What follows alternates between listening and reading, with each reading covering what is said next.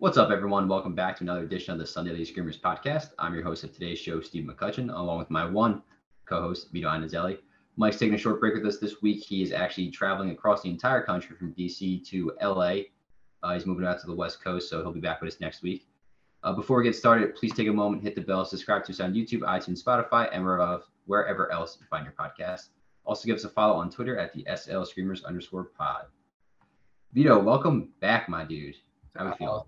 Dude, so good, man. I, I'm I am over the moon the fact that that Premier League's back and all the other leagues are about to follow. So I'm just sitting here craving more and more football. So I'm ready, ready to go, ready to talk about the first week of the Premier League. I know we actually had the earliest start ever, I think, because the uh, with the World Cup in the winter, I think they started like two weeks earlier than usual. So we had a little head start this week, uh, this year. Hey, I'm not complaining. Same here, same here. Well, yeah, let's just jump right into news and notes uh, from the Premier League, man. First off, the Chelsea exodus seems to be occurring already. Timo is back at Leipzig. Um, Lang Sarr went on loan to Monaco. Plenty of French players over there. There's, if I'm not mistaken, they probably are going to have the most turnover uh, or incomings and outgoings of any team in the Premier League. New owners, new business. What's your what's your feeling? What's your take on there? Yeah, man. I mean, obviously, anytime you get a new owner or you get a new type of management in place or new, you know, sporting director, et cetera, you're going to have a lot of changes coming through. I think Chelsea's no exception to that. It's it's one of those situations where you're talking about a club who's historically had a high turnover rate of, of players. Um, more often than not, players coming in and not performing and going out. But um, it, it, seems like this isn't. It's gonna not going to stop. It's going to keep moving.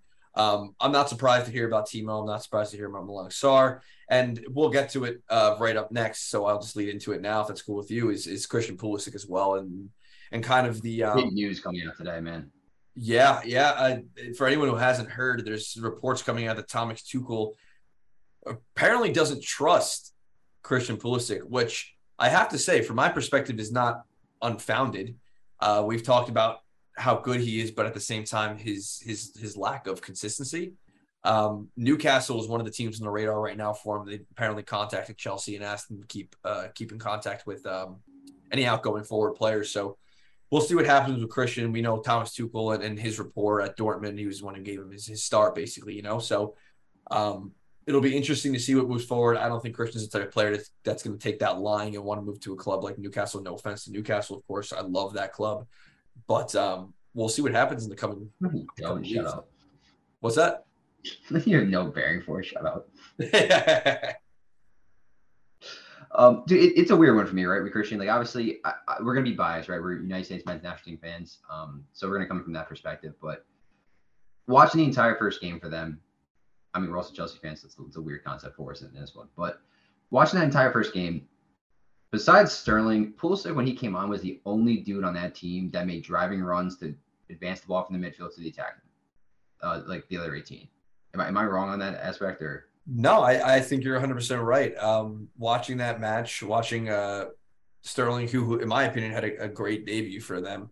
Um, there were various times where I saw both Christian Pulisic and Raheem Sterling pick the ball up and, and try to drive at a defense, only to get caught by three players with no outlet pass because the literally no is, is, not in sync for that. Yeah, and it's it's been the Chelsea Achilles heel. Obviously, I mean, it it's no secret to that. If you if that was a Liverpool team, a Manchester a Manchester City team, a, Real Madrid team, there would always be support up there, right? They'll always be looking to press the back line, and Chelsea's not built for that. We we know that. Um, so it, it is a little disappointing that they're being their performances are being based off of that because it's not a team built around that type of that type of football.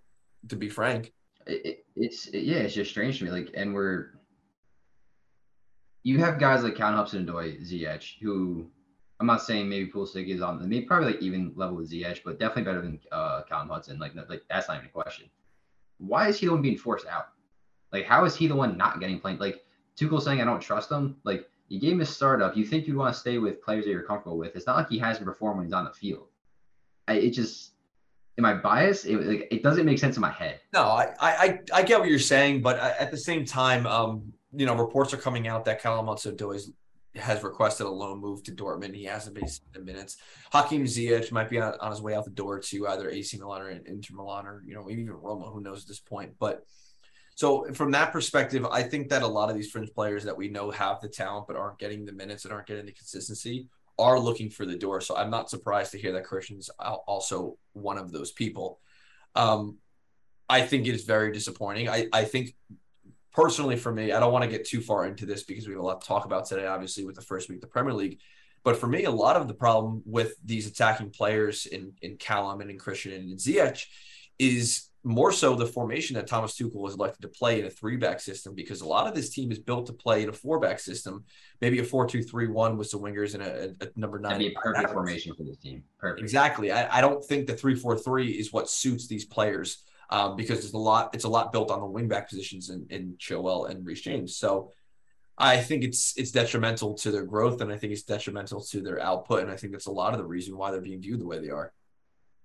Yeah, I like honestly, I, I do want to see him go because I think he deserves a move. And first, like one, first off, first team football, and then two, I think he just performed better somewhere else. Like, I think it's just an unfortunate circumstance. I, I think he could perform for a club like Chelsea at that top tier. It's just he he's never had like the right system around him. So agreed. Regardless, moving on. Uh, some other transfer news in the Premier League. Some big names. Uh, Maxwell Cornet. He went uh, left Burnley, went to uh, West Ham for 23 mil. I think it's an excellent move for them. I think it's also on the cheap, to be honest with you. I think he's worth a hell of a lot more, in my in personally, in my opinion, uh, from the output that he put out last year. Burnley was not an attacking club by any means um, until maybe after Dyche left, but this guy still managed to put up incredible numbers um, from pretty much a left back position. Yeah, definitely. I, I, that's a fantastic move for them. Um, they they have been not quiet, but relatively quiet in the transfer market so far in the summer in the summer year in the summer timeframe, excuse me. Um, and Cornet is is going to be a bona fide star. Like, I'm, I'm sorry, the guy has way too much just pure raw talent not to thrive, and I think a club like West Ham is going to suit him fantastically. I mean, you have players that can play in the left the left back position for for West Ham, right? But I think no matter who you're talking about, Maxwell Cornet has to be viewed not only as an absolute competition, but potential upgrade for that team. I think it adds a completely new attacking option to that offense. And I think it's going to free up a lot of the wingers in in their space up front. And I think it's exactly what they needed. Honestly, I'd probably even keep Cresswell left back and move Cornet uh, to uh, like left mid. There's no reason not to. He can easily get up and down the field. Yeah, I think it just depends on what, what David Moyes ends up wanting to do with that back line, right? Uh, we've seen sometimes that he likes to switch, not necessarily to exclusively a back three, but he likes to get those wing backs up the field a little bit. And in that sense, having players like Cresswell and Cornet up together, that like that wide position seems a little detrimental at times. But even so, I mean that that is an incredible pickup and someone that has flown on the radar. I don't, from my opinion at least, I'm curious to hear what you think. That's a player for me that has flown under the radar for this entire transfer summer. I thought he was someone that that a lot of teams should have been looking at, and no one did until West Ham came and snaps him up given his performance all of last season, yes, I, w- I would have thought after the relegation that he would have been one of the first guys off the uh, off the club off, off from Burnley. So I completely yeah, I do agree with you. I'm actually and I'm shocked by the number. I I, I think 20 mil, 23 mil is actually extremely cheap for him, given some other names um, yes. we've seen tra- transferred over. So um, Conor Coady on loan to Everton. Beautiful Good move for them. They got him and Tarkowski. I mean, you're you're solidifying one of the weakest spots on the team at center back. And listen, we watched them in their opening game against Chelsea. They didn't play that bad. They were in majority no. of that game. I thought Chelsea actually played really really crappy. Um, and should put that game away, but they didn't. And Everton hung around. Granted, listen, they, they still lost. They didn't grab any points from it. But um, if you're going to go up against a top four team like that and putting your performance, and now you're just adding strength to the defense, um, I think it's a good signing. Yeah, definitely. I mean, Ben Godfrey's, uh, for anyone who hasn't seen it, he went down inside the opening 10, 15 minutes of the first match of the season against Chelsea. And um, oh, I forgot about, yeah, I forgot about that. They just lost, yeah. they lost him too. Holy yeah, crap. he broke his leg. He's going to be out for at the minimum of three months. So picking up a, a seasoned veteran in the Premier League, Conor Coady, is absolutely fantastic for them. Um, looking at Everton's bench, there's not a lot of players you could have brought in to fill a gap that Ben Godfrey's fills, and Conor Coady can do that for them almost immediately. So I think it's a fantastic piece of business. I think Everton's I mean, it's the first game of the season, right? I know you, Steve. I know you had them as your your uh, downfall of the season, but I gotta say, regardless of how bad Chelsea played, I thought Everton looked a lot better than a lot of people would have anticipated them looking at this at the first match of the season. So to go out and know immediately that you need to bolster is a good decision, and I think he's going to be great for them. They they looked more put together than they did last than a large majority of last season. I'll give them that. It just um, looked like again, they were definitely more in sync to me. Like last year, it seemed like a lot of individualistic play, not knowing where their teammates were on the pitch. But this year, this first game at least, excuse me, it just seemed like they were much more in tune where where they needed to be and in the play style. So credit to Frank for that start. Yeah, it's a good move. Oh, we'll see what happens with him. I mean, they just signed McNeil too. It could be maybe they're on the up and up. Who knows? Um, I hope not because I, I want prediction right, but selfish.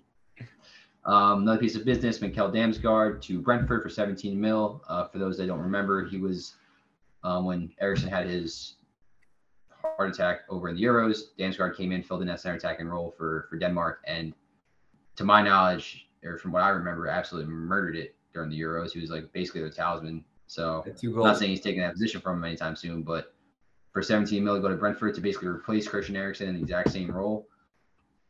Again, phenomenal piece of business. I feel like a lot of teams made some good moves this week.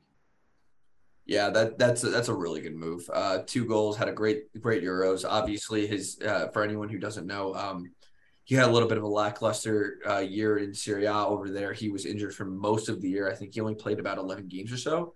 But when he when he did play, he was very pivotal to that team and I think he he is a good signing for a team like Brentford that doesn't promote youth players, as as we've talked about in the past. Their their entire philosophy is built on buying players. Academy system doesn't work.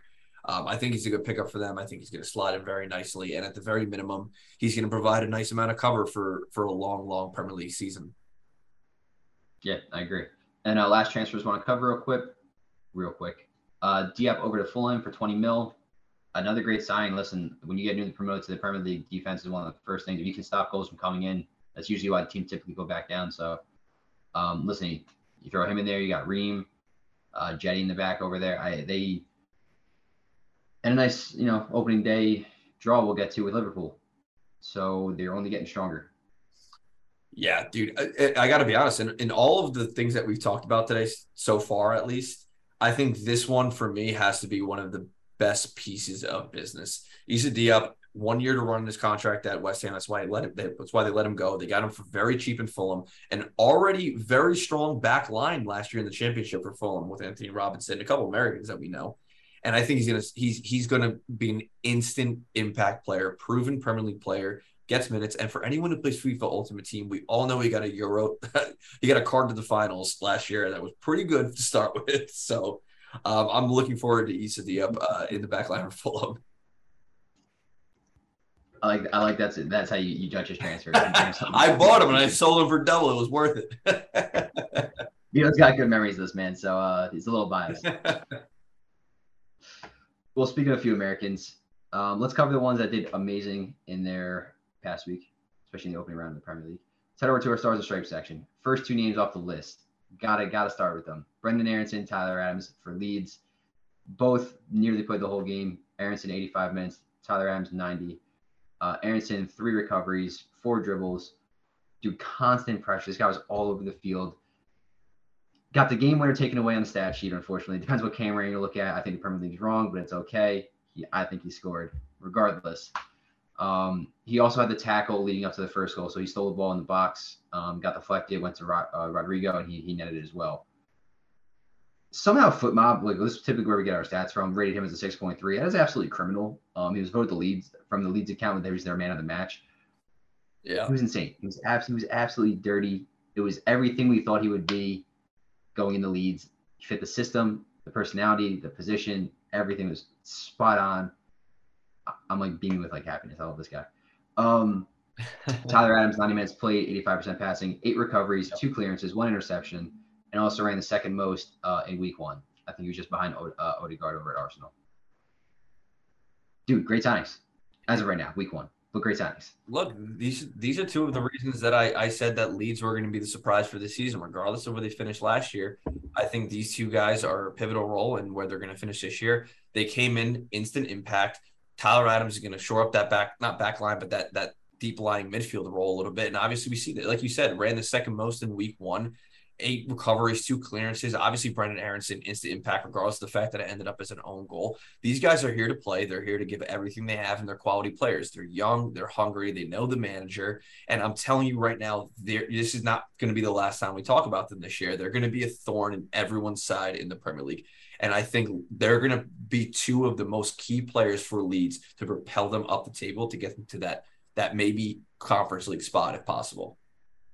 I, I I'm with you, dude. I have them as a top half team. Um, I really think they, I, I could easily see them grabbing that 10th spot at the minimum. Um, I'm really I'm really big on Leeds this year as well, and it's not just because of that, like just specifically because of the American impact that we have over there, Jesse Marsch and these two guys, but there were the just the first game alone reminded me so much of their opening campaign when they came up with Bielsa. Yeah, just a lot more stable defensively. Hell, lot more. Much more stable, and that's the key. And I think Tyler Adams is a big portion of that. It is possible. It is definitely possible. Uh, moving on, Jordan Pefok, 78 minutes played, one goal, two chances created, and won nine out of 15 aerial duels in his. I think it was their first game over the Bundesliga. It might be second. Yes. Did they start last week? No, one. Was it was the first game of the year? Okay. Yes. Um, and also for those that didn't see, though, especially on Twitter, he was trending for a little while. He had an absolute absurd, like over the head scissor kick. I don't know what you want to call it over in the German Cup uh, this past week. Dirty, absolutely dirty from a ridiculous angle. Um, I love it.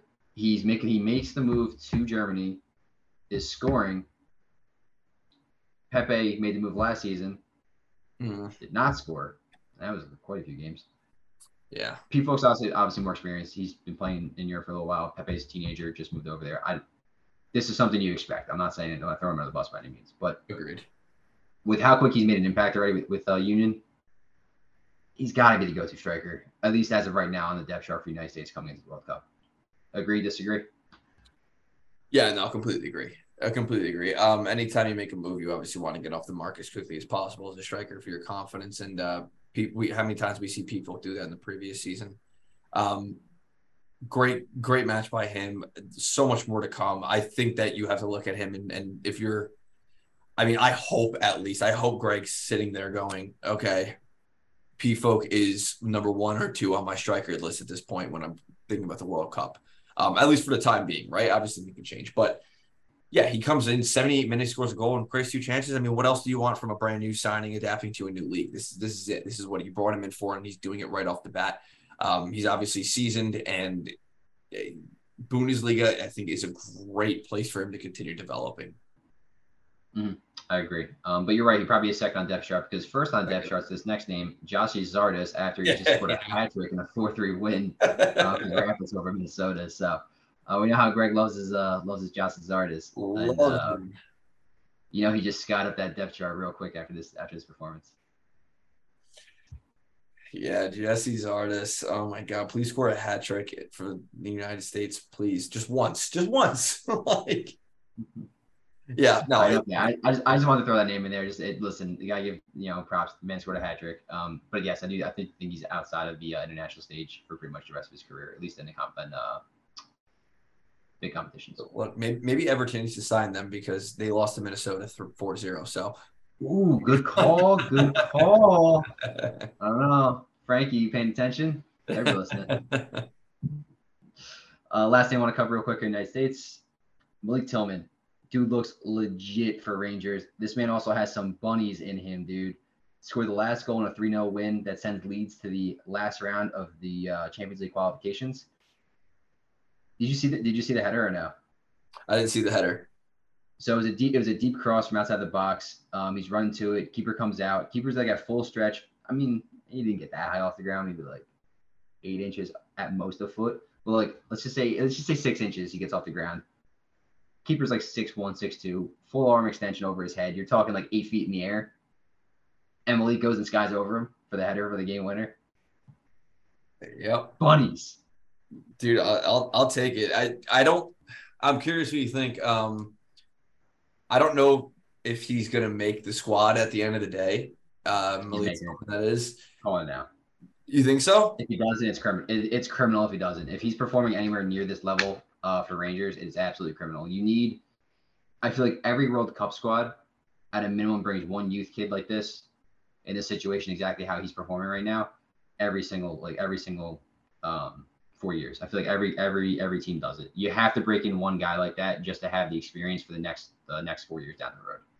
Um, yeah, we saw it the last time the United States was in the World Cup. Julian Green, throwback name right there, um, and that's a goal in the uh, the knockout round against Belgium. So, granted, didn't work out for Julian. Uh, much, you know. But um, you know, listen, I'm just saying it, it's not unheard of. It's it's written right in front of us. There's no reason for him not to be there. I'm glad he. I'm look. I'll tell you what. I'm glad he made the switch. I'm glad he's over here with us. Um, clearly a talent for the future. It'd be. I mean, he's so young. I mean, like we talk about Christian Pulisic and Gianna uh, uh, Reyna as as often as we can. You know, um, but he's not that far off in terms of ability and in terms of age, and he's going to be part of that generation. Like 2026, expect his name to be one of the first names on the team sheet. The way it's going dude, this this World Cup's hard enough to pick a starting eleven. I can't even wait till 2026. It is gonna look. it's gonna be fun. I wouldn't. Even, I wouldn't even want the job. Wouldn't want the job. That's that's you're gonna piss a lot of people off. a lot of it. But all right, let's head over. It's weekly recap time. We really need like a drop on this podcast. We need like when I like say like one of the uh, categories, just and then drop cool Let's go back from a festival. I'll go pre-record it. There we go.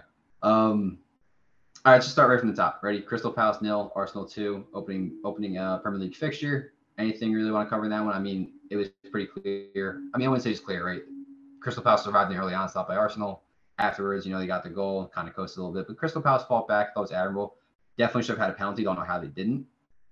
Um, it could have definitely changed the outcome of the game a little bit. So I don't know. Good for Arsenal. Listen, they they went out. They they bought new players. Zinchenko right away gets the assist on the one corner. It's looking good. Yeah, no, I I think uh, regardless of the scoreline, I think both teams will be happy with the performance they both put in. Obviously, that, that last Arsenal goal to make the scoreline 2 0 and obviously send it to maybe a little bit more like, oh, Arsenal Arsenal crush it, you know, the, the own goal because Saka started. Um, I think they'll both be happy with the performance they put in. For me, one of the biggest pieces of that match was the miss by by Crystal Palace. Um, I, I can't remember who who took it, but it was one on one when the game was 1 0. It was in the first half and it was one on one with the keeper in Ramsdale. And instead of lifting it over him, he shot it go through his legs, and it was saved. And that could have been a pivotal moment for Palace. So um, for it Zaha, that could be wrong. No, it, it, was it wasn't Zaha. It was oh God, I, forget, I forget the I forget his name. He's on my fantasy team too. Shit. Um, but that obviously didn't work out. But you know, when you're Palace and, and you need to put those chances away, you're you're not going to get a ton of clear cut chances against a team like Arsenal, a team like Chelsea, Man City, Liverpool, and that is obviously worrying to start the season. But there's a long, long way to go, and I think they'll turn it around. It was a good performance overall. Yeah, I feel you. Uh, speaking of fancy, shout out to Neil. Actually, uh, yeah, how do you feel at the bottom of the table, bro? Don't have more points than me now. Actually, there was one thing I wanted to bring up. I, I wanted your opinion. Uh, what did you make of Gabriel Jesus' debut? I thought it was opening fantastic. 10 minutes. I don't know how he didn't have a goal. Yes. I thought he was I thought he was electric. His movement was was top top shelf. He was finding space on either side of the post or inside the post when he can, inside the box. He was connecting the play extremely well. It looked like a lot of what he was trying to do at City, but he's getting more opportunities because the ball's being now fed into him instead of City just playing this unbelievable fluid style around the defense. You know what I mean? And I he think, was looking to get on the ball a lot more. Whereas at City, you're you're right. Like the wingers and midfielders take care of pretty much all of that, and then just feed the striker. Which I, that's why I think also Haaland's going to have about 40 goals this year. I, he, dude, he really um, looks the part. He looks the part. Yeah, we'll get we'll get to yeah we'll get to that one, but he's he's legit and uh yeah, but um yeah no I thought Jesus looked really well actually, and, and he fits perfectly into that squad. So moving on, probably the honestly in my opinion probably the biggest shock result of the weekend. Uh, Fulham two, Liverpool two, and they almost could have even taken all three points here. Um, a Mitrovic brace, shocking. I mean, we, we discussed that I think uh, right before the Premier League season started that they were going to go as far as he took them, and I think he can take them pretty damn far. Yeah, I mean, definitely. I mean, you're talking about the top score. I think he was the top scorer in the league last year. Honestly, Dude, he had like 40 like 46 goals. Yeah, something absurd. Something absurd. Um, yeah, something absolutely nuts. Um, look, I, I don't I don't want to I don't want to overinflate this, right? You got a team where one of your top two or three players in Sadio Mane leaves, and it's obviously going to take some adjustment period, regardless of the fact that you're Liverpool, and you're playing against a team that needs to prove something in Fulham when they come up. So f- fair play to Fulham and fair play to Liverpool for continuously fighting back, and they almost nabbed the winner at the end, Jordan Milner, um, right off the, off, uh, off the crossbar. So that yeah. we could be having a completely different conversation now if that was you know eight inches or nine inches to the south. That's what she said. But like it.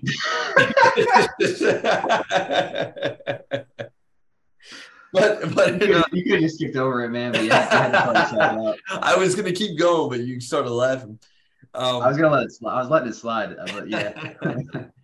but but in all seriousness, um, look, there there are going to be so many people overreacting to this result because I think you're right. Outside of the Man United result, which we'll get to later, this is definitely the shock of the weekend. Um, but I think Fulham came into this contest under undervalued and underrated to begin with. They tore it up last year in the championship, and I, I I had already said last week or the week prior that I thought that they would be the dark horses for finishing maybe like 15th or 14th or maybe even 13th. So maybe this is good value for me, but but um, I don't think this is necessarily an overreaction yet. I don't think you know it's, it's week one. It's Liverpool. We know they're going to pick up points. Um, I think they just need to clean it up a little bit and and figure out where they're going. One Van Dijk penalty, which is not very common, uh, pretty much made the difference at this point. No, absolutely. It's just this is. I mean, listen, we saw how close the title race was last year. It was they were 15 minutes away from winning Yeah. it. It was based off one point. You just dropped two against a newly promoted team. That could be the difference. You're right. It could be. So, yeah, yes, don't don't take into account it's the first game of the season. I 100% agree, but we've seen such close title races in the past that this that's the type of game that can actually bite you in the ass at the end of the season. And it's it's crazy to say that in week one, but two points right there. If that was last year, they win the title. Agreed. So, um, but listen, Nunez scored, uh, Salah scored, shocking. They'll figure it out. That that Diaz, uh, Diaz, Jesus Christ, that Nunez back heel though, that was spicy. What a way to open your account. Looks good. Look, it looks good. Uh, heading over to Bournemouth, two, Aston Villa, nil. I think we all took Villa actually last week, and then Yeah. right at the end of the podcast, we we're looking for more upsets. We actually came back to this game and we like looked at it and we're like, you know what? Opening day at home, Bournemouth has a, a very good chance of squeaking this one out, and it did. Um, thoughts on this one? Kind of disappointing uh, result for Villa, especially with all the signings they've made the last two summers. Honestly, Yeah, yeah, no. I mean, definitely disappointing for Villa. I, I think we're we're talking about two similar predicaments that Liverpool Fulham game and now this, right? You you have to go away to a newly promoted side a year to prove something, and and they came in and they just they just absolutely crushed it. Um, I I mean they they outplayed Aston Villa for for good portions of that match too. I I think the scoreline reflects exactly how that match should have went, given the way that both teams have played. So. Um, Villa will obviously be disappointed in the result, but I don't think again this it's too much too much to harp on. I think it's an early blip, early early weak legs, and I think they're going to bounce back no problem. My thought is whether or not Bournemouth is going to end up being maybe one of the sides that we saw from last year, um, where Brentford and Brighton came out hot, extremely hot, didn't expect to get the results that they did, and they did, and then eight, nine, ten games in, everything just started to fall apart, and they wrote off those early points. So Bournemouth's hope has to be that they're able to put together a couple consecutive performances to to negate exactly what happened to teams like Brentford and Yeah. and last year. yeah, those relegation candidates, man. When you when you can get off to a hot start and and like you said, just ride that wave of points, that it opens up a hell of a lot for you down the end of the season. So much. Yeah. Um, Leeds two, Wolves one. We already pretty much discussed most of that. Um, pretty. I honestly thought it was a very even game back and forth uh, for the most part, but yeah, Leeds, Leeds got the winner. Um, courtesy of Brendan Anderson. I'm still gonna give him credit for that goal. Yeah, that's a tough game to start on. Newcastle two, Nottingham Forest nil. Um, I mean, we pretty much all, all agree Nottingham Forest we thought was the weakest team coming up, and uh, Newcastle obviously the end of last season how they ended. I think they were like if you took their their place from January all the way to the end of the season, they came in fourth in terms of points. So um, this seemed like a pretty expected outcome, and uh, I'm not. It, yeah, Yeah, not much to say here. An absolute fucking oh, excuse me, an absolute cracker to to start off the scoring for Newcastle. Um, they're here to make a mark this season, obviously, and and they're all feisty there, Vito. A little aggressive on Newcastle. Yeah, A little yeah, on Newcastle right now. They might be your favorite team. I don't know. um, Spurs four, Southampton won. The only thing shocking was I don't think Harry Kane actually scored a goal in this one. Well, it is August. So you have to put that in perspective. But I mean, Kulusevski, I mean, he he ran the show. He was he was all over the field, picking up the ball in, in tight areas and deep areas, and driving it forward and creating opportunities. He was absolutely fantastic, and every worth every bit worth the money that they spent for him. Um, I mean, Spurs went down 1-0 early, which was very Spurs. Shocking, guessing James Ward-Prowse. yeah, yeah, yeah. No shit, James Ward-Prowse. Thank God he's on my fantasy team, of course. But um, no, I dude, this this for me, this result was the statement of the week. I don't care that Haaland scored two goals. I don't care that it was a 2-2 draw with Liverpool, right? Spurs, we talked about being that dark horse, that that number three team that could even potentially maybe push for number two if they get the cards right. Antonio Conte's at the helm, and they come out and they put a four spot up in a dazzling display display and a comeback display. I I think this was a statement match for them. And this seems like a very different Tottenham team over the years than over the years. I'm with you. I I, I feel like we have too much similar minds. We, we got to create a little bit diversity. but not dude, everything you said was spot on. All right, Kulusevski, awesome signing. We all kind of saw it. I think again, speaking of fantasy, I think he's on the majority of our league. We have like an 18 league for everyone uh, that's not aware. I don't think we brought it up before, but um, he's probably on most of our team, all, all our spots. He was starting for me. I know that. Uh, I think that much. so, yeah, uh, statement game definitely at the top of the table after week one, um, right above Arsenal. So that's got to feel pretty damn good again. I listen. I expect that result. I'm gonna say expect a four-one result. I expect three points out of them in this kind of situation. Um, but after yes, like you said, giving up that opening goal, that could have easily went the other way, and they were able to turn around. So yeah, props to them. Uh, last game on Saturday, Everton nil, Chelsea won. Kind of already discussed that a little bit. Chelsea really didn't look that great. Um, Everton looked better. Uh, they did last season. I don't say better than Chelsea exactly by any means, but yeah, I, I mean, not their result, but not saying Everton didn't have their chances. Yeah, not not a huge amount to discuss here. I mean, Chelsea did not look good. Everton looked better than we expected them to look. Um, I still think that the result favored the team that had more quality in the field, but it's definitely worrying signs for for Chelsea moving forward, and it's good signs for Everton moving forward, right? Uh, especially with the signing of Conor Coady.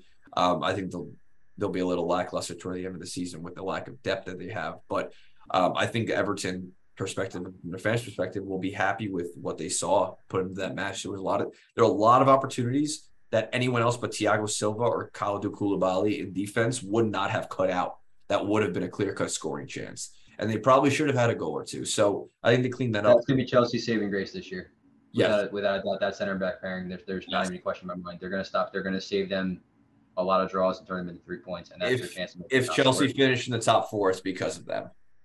Hundred percent. Um, but speaking of top four, if you told me right now which ones are in, it's start it's Tottenham and Arsenal. Well, not, not not a hesitation in my mind now. I, I said the opposite last week. I know I, I said Chelsea, but I, I watched the, when you watch the first game of the season there, that tells a lot compared to preseason. And we watched exactly what we were worried about Chelsea fans. Yeah. So uh, heading over to Sunday games, Leicester two, Brentford two. Actually, there's a decent amount to unpack in this one. First off, hats off to Brentford on the comeback. They were down 2 0. They came back, able to get a point from that one with an unbelievable strike for their second goal. Um, Leicester hasn't changed, so that's one worrying. Two, instead of changing from game to game, they changed in halves. It went from Jekyll and Hyde to from in a two game span to a one game span. They looked relatively in the first half, and I looked shat in the second. They just sped, they just sped it up a little bit. I dude, I'm worried about them, and I'm not just I I was worried about them preseason. I'm worried about them after this first game. I yeah. said they're going to be the Everton of last season, or the, uh, the Everton of last season this season.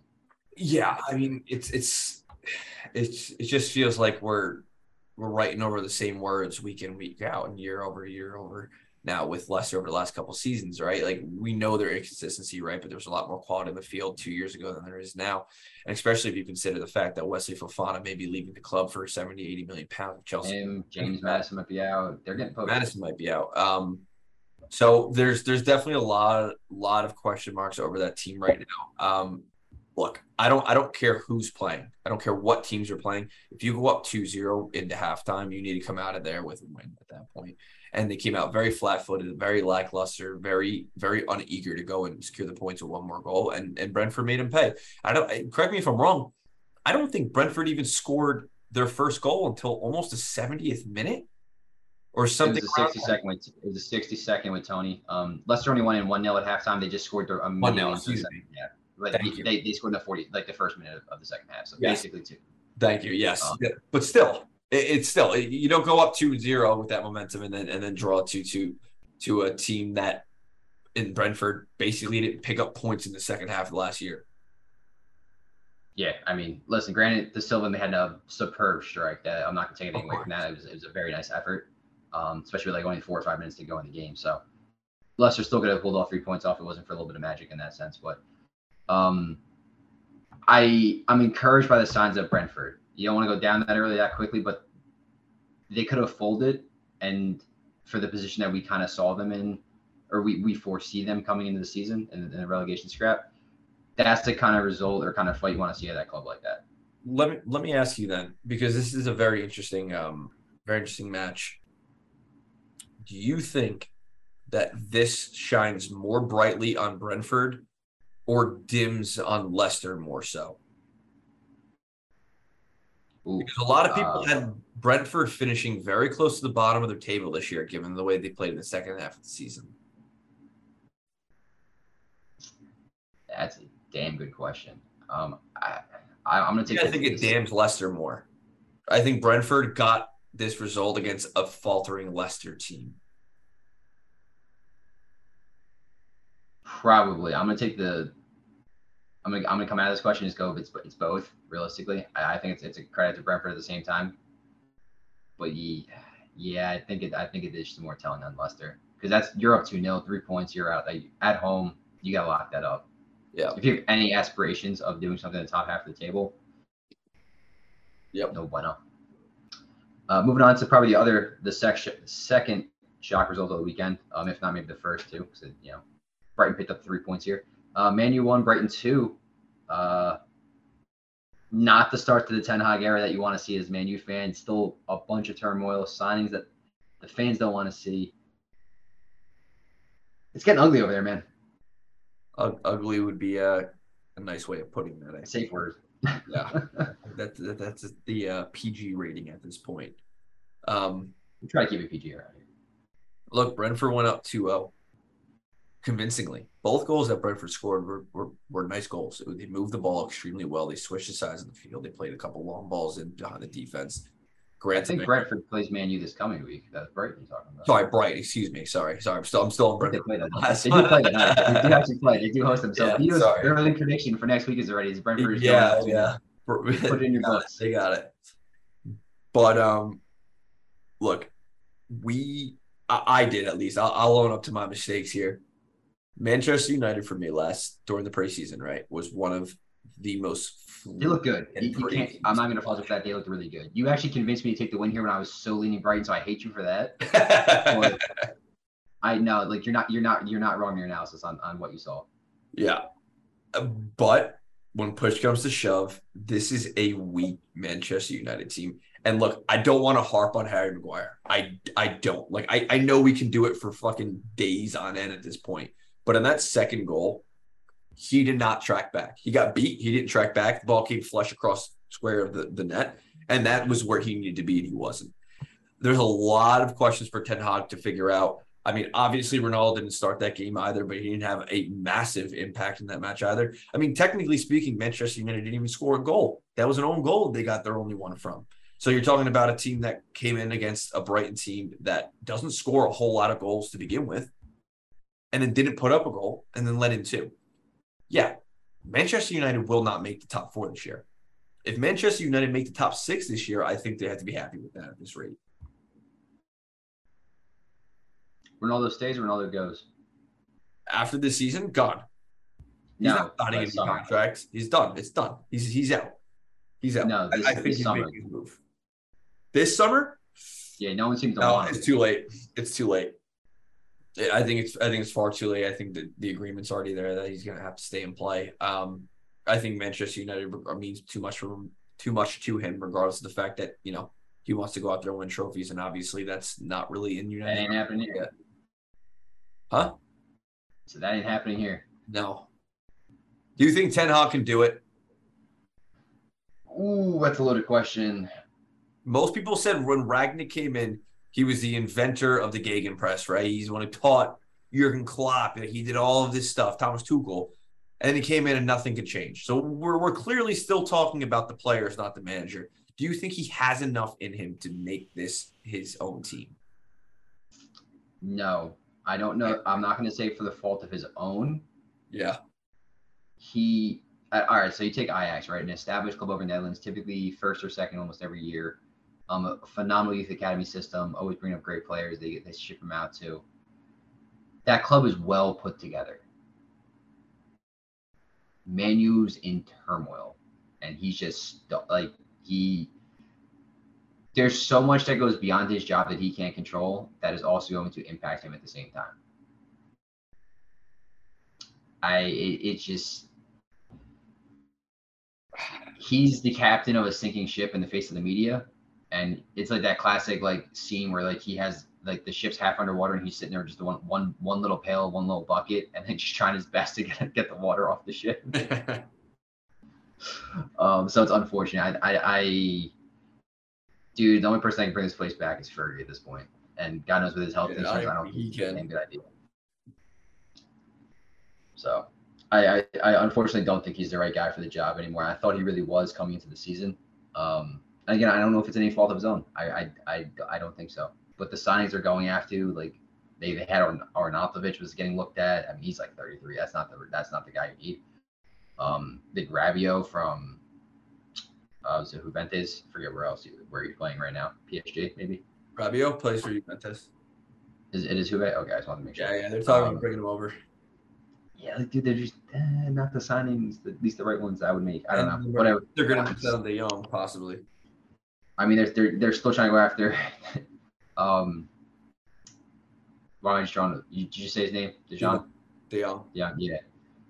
Dude doesn't want to come, and you're still trying to spend like 500 a week, 500k a week on him. Like, let it go. You're like you're like like you're like a desperate ex trying to like still hang on to something. Like, come on. Yep.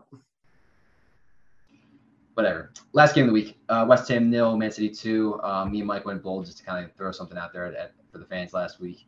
Uh, West Ham didn't live up to the hype. We thought at least a draw would happen there, but Erling Haaland showed up. He's the truth, and uh, Man City's win the Premier League. Yeah, I mean that's what that's what City fans wanted to see in the Community Shield, right? Um, his movement was superb, especially in that second goal, finding the space between the lines and running in behind, and a great ball played in for him. and made no mistake one on one with the keeper. I mean, he even won the penalty that he scored for his first Premier League goal. So, um, I mean, obviously, it's it's it's going to be no problem for him. I st- I still think that it's going to be a battle between him and Diaz. Uh, I keep saying Diaz, him and Nunez uh, for the Golden Boot, but uh, I think Haaland has the clear advantage here. Pep quickly made adjustments in order to be able to bring him into that team and change the style of play that was necessary. So, I mean, it's Manchester City. It's it's the best team in all the land. It's the best team in arguably all of the world outside of the Champions League competition. But um, I, I mean, they're. I genuinely, from the bottom of my heart, think this might be the closest ever team to doing the invincible. I hate to say it, I, I really do because I don't like the concept of one team dominating every other team, but I don't know who could beat Manchester City at this point unless it's a fluke result. I mean, any of the top teams can do it on any given day, no doubt. But On paper, though, no one can stack. it's a bold statement, my man. That's a bold statement. I, I think they're going to have one, maybe two losses this year. I don't. I, I think if that, if that. I mean, they've been doing it for how, for how many years now, right? Three or four years now with Liverpool neck and neck. I, I think they took a step further in the Haaland signing. Obviously, he's made an instant impact, and I don't know who's going to beat him. Understandable. Um, one for me, he's definitely the golden boot leader in my opinion. I think he definitely takes it this year. But um, the last two years in the Bundesliga, he's basically averaged a goal a game. give or take, maybe a little off that, a little off that mark, a little under. He's playing in a much better system, much better team that's going to suit his style. Do you think he drops over 30? I, I, I think he does. Like legit, like actually. I, I think 30 is too high. I, I'm willing to bet on that. Mark, that's tough. I think he will be very close. I think you're talking about 28, 27, 29, somewhere around that number. But when you start hitting 30, you start talking about Luis Suarez Liverpool numbers, and that's just absurd. Not that it's impossible for him to do. I just think for him to do that, it's going to take him healthy all year, all year. That's the that that probably my only concern. But other than that, it, he's in the perfect situation. Yeah, if, if he plays every if he plays 38 games, oh yeah, he's hitting 30 goals because you know games where he scores a hat trick. He's only probably going to score five goals in a game eventually. like Yeah, no, I'm, I'm with. But let's head over real quick. We got our match previews for the week before we end the show. Um, let's kind of give our little take on a few of them here. Uh, first off, Aston Villa versus Everton. Big toss up here after these early performances. Uh, I'm basically going to draw. I think. Yeah, I shit. I hate you. I wrote that down already. yeah, I, I see it. I see it as a draw. I think Aston Villa are going to bounce back. I think Everton have looked much better than I thought they were going to look. So I, I feel like a draw for this scenario as well. Yeah, I definitely a little bit more Villa. They could definitely grab the three points, especially at home. Um, it'd be nice to result in front of their fans and just kind of step up. But yeah, if I was taking like a draw, no bet kind of bet uh, on DraftKings or something like that, I would definitely take Villa. Yeah. But um, yeah, it's that one. Uh, Arsenal versus Leicester. I'm just gonna take the Arsenal win. I, I, don't think Leicester comes back and shocks us like they were doing last year after a shit result. Um, and Arsenal, granted, thought could have dropped more goals on Crystal Palace. I'm not saying they controlled the entire game, but that early onslaught that they had shook so they still didn't get like like a goal in the first three minutes. Um, so they do anything similar to that, Leicester folds pretty quickly. Yeah, I, this is a tough one for me, and needs a devil's advocate. Goes against my gut a little bit, but I I think I want to take a draw for this one. Um, obviously, on paper, I think Arsenal are a better team, um, but Leicester still has the firepower and the ability to pull out results when they need to pull out results um, regardless of the fact that they're Emirates. We know Arsenal history is inconsistent, regardless of the fact this is a new look team. I think that this game could end up being a 1 1 2 2 match for both of these sides. So I'll take the draw on this one. Bold, bold it is. Um, actually, a very intriguing matchup in this next one. Um, Brighton, Brighton at home versus Newcastle. Two teams where Brighton we were worried about because they didn't make any good decent signings, and they come with an opening day win at Man U. Newcastle, oil money. They have enough to break Brighton down. They do, but I don't. I, I don't think Brighton goes quietly. I'm gonna take. I'm gonna take like a one-one draw here. taking the draw. I'm gonna go opposite with the Newcastle win in this one. Um, I I think Newcastle will pull this out. Brighton got their their victory last week, and and Newcastle, regardless of the fact that they I think the scoreline flattered them a little bit last week. It took an absolute cracker to open the scoring before the second second goal. I think Newcastle will come out swinging a little bit harder this time around. I think they do. I just think Brighton weathers the storm, and they just they Graham Potter does his Graham Potter thing, and just freak, they just they pull it out like they always freaking do. Yeah. Uh, Man City versus Bournemouth. Bournemouth. I think the magic runs out here, unfortunately for them, especially going away to Man City. They've been playing a low block the entire time, ten guys behind the ball or they come out firing and Man City drops a five piece on them. Um, if you're talking about a five goal game for Haaland, here it is. Yep. Uh, Southampton versus Leeds. Give me a Leeds W here. Um, I loved, loved, loved the way they played. I can't tell, I can't talk enough about them right now. Um, they are, like I said, they're not a dark horse, and I guess necessarily. I don't think they're going into Europe by any means, but I like the way they look. Yeah, I'm with you. Wolves versus Fulham. Mm. This is this is an interesting one. This is a very interesting one. I I think Wolves come out of this though. I, I think they come out not unscathed. It's going to be a tough fought match, but I think they do just enough to pull out the W. They didn't look bad against Leeds. I think Leeds overpowered them at certain points, and that's what got yes. up. Can Fulham pull it off again though? Like, it's not the first week of the season. You're not playing at home. the hype isn't as as high it could definitely be a letdown spot. Yeah, I'll take Wolves three points there. I think they just the Premier League bully them, bully them into like their typical one 0 type style. Yeah. Uh, primetime game of the weekend on Saturday at least. Brentford versus Brentford versus Man U. My gut says draw, but I'll take United this time around. I don't want to let you talk me into that shit again. My gut says draw, so I'm taking draw. All right. It, it just listen. Brentford's at home first time all season. We saw what happened last year against against Arsenal. They're coming off a very very nice high. Man, you look poopy, so poopy. I oh, like it. Uh, Nottingham Forest hosting West Ham. Nottingham's first home game in the Premier League in God knows how long. I don't have the years in front of me. You think there? Any, do you think there could be any magic in this one? Like we saw the last two teams with a draw, with a Fulham draw and a Bournemouth win. No, for look, West Ham United came up against the best team in the world in Manchester City, like we said earlier. Um, and they still gave them a good game. There were still spells of possession for them and, and, and decent chances. Um, so I, I think West Ham, regardless of the result, didn't look bad in the slightest. I think he just got pitted up against the best team in the world again. Um, and Nottingham Forest, unfortunately, no offense to them, or not Manchester City. I think they they they pull this out. Yeah, I have. Everything leads like obviously just to a, a, a West Ham like two 0 victory, like relatively pretty easily right here. I just I love that first home game of the year for a newly promoted team. The hype, the the anticipation, like the anxiety, like going into it. I feel like they feed off that. I really do. You think it's gonna be uh, a win? West Ham didn't create a lot last weekend though. That's that's what worried me a little bit. Yeah, but it's City. They had a point.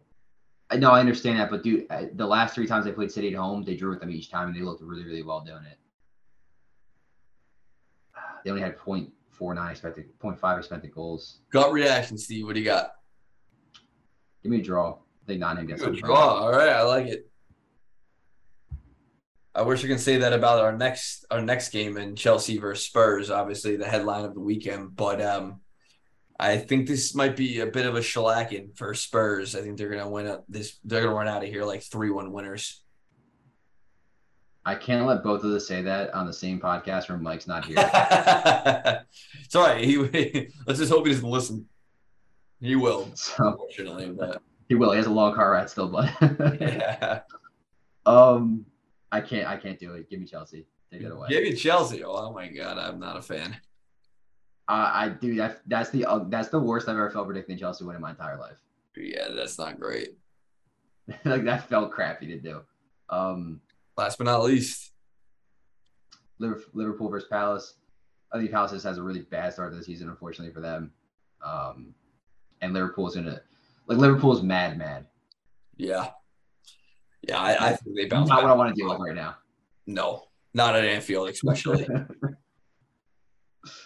so yeah, I'm gonna take a Liverpool three points here. Um, just unfortunate for Vieira. They're coming off a, a game where I think they, they felt they probably could have got more from, and Liverpool is coming off a game they definitely should have got more from, and just a bad scenario all around. First game Anfield this year.